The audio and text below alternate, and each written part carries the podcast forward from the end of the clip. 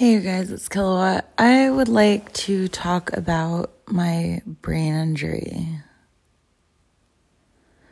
I think it's really relevant to mention that there's part of me that I don't share with you um, that affects every fucking part of my day and my life and my interactions with other people. So there's something about me that you can't quite figure out. It is probably that. When I was 16, I got hit in the back of the head with what is like an, an elliptical. So I didn't know, I was at a house party. I didn't know that if you lean back, they'll come all the way back around. So it literally hit the back of my head like a mallet. And I woke up and I didn't know if I'd been sexually assaulted or not.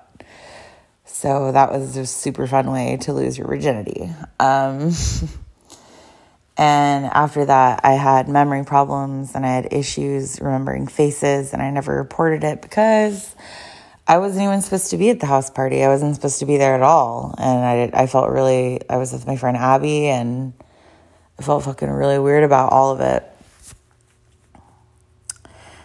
And part of my struggle right now is that I went through and I was trying to tag my friend Randy in my social media and because I have memory problems, because I have issues with faces and names, a lot of my interactions are just happen chance, and I'm only lucky because people continually pursue me.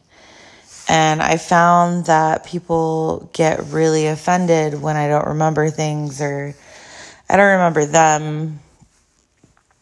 And it's not because I don't care, it's not because the interactions aren't meaningful to me. It's just that if you decide, happen chance, to just delete me on a whim because you think I don't think you're important, um, I ended up looking through my like profile for some type of ruminating energy signature of you.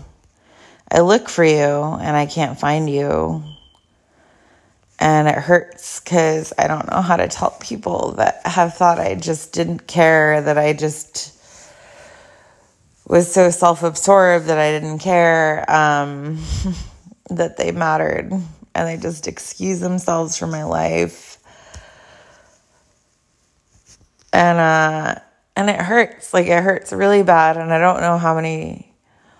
Um, times that that's really fucking happened, it's it's actually quite terrifying to think about the people in my life that have mattered to me that just decided to leave because they didn't think that I knew them or recognized them or appreciated them. And um, if I don't seek you out, it's not. Hmm, not because I don't fucking know who you are. I, just, I know your energy and I look for you when you when you leave. And the whole thing really upsets me because there's a song in my head tonight and it's about keep your nose to the grindstone. And I can't remember what the name of my fucking friend was. I'm pretty sure it was Michael, but he was just a good fucking friend. And I realized today when I was looking for Randy that Randy blocked me and this person named Michael blocked me, who was a good friend of mine and I shared lots of conversations with. And so when you realize that you're affected by an unseen, invisible disability that fucks with your brain and you see how it directly impacts your life, you find yourself feeling really sad. And you don't know how to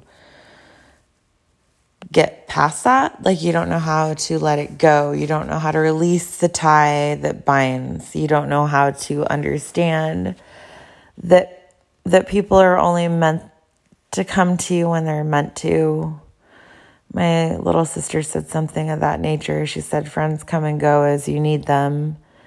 And I'm sure that that's true. I'm trying to find um, comfort in that. But for the most part, I have an issue with face recognition, names, memory. But I, there's a huge part of me that recognizes when you disappear and when you're gone, I look for you and I don't know how to find you and it hurts. It hurts so much more than you know. And it makes me question like my relationships with other people. Like, it's hard. It's so hard. It's hard to tell people this. It's hard to share it. It's hard to be open about it because they just think I'm never going to know them. I'll never remember. So what's the point? And like, they don't bother anymore and they leave you alone.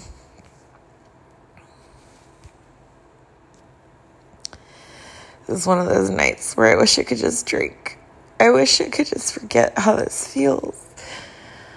I'm gonna go to bed. I'm tired. I just I wanted to share this moment because I I was going through all this stuff and I I was trying to tag Randy in this and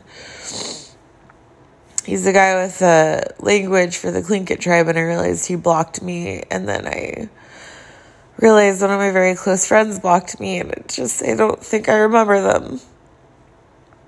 Well, that sucks.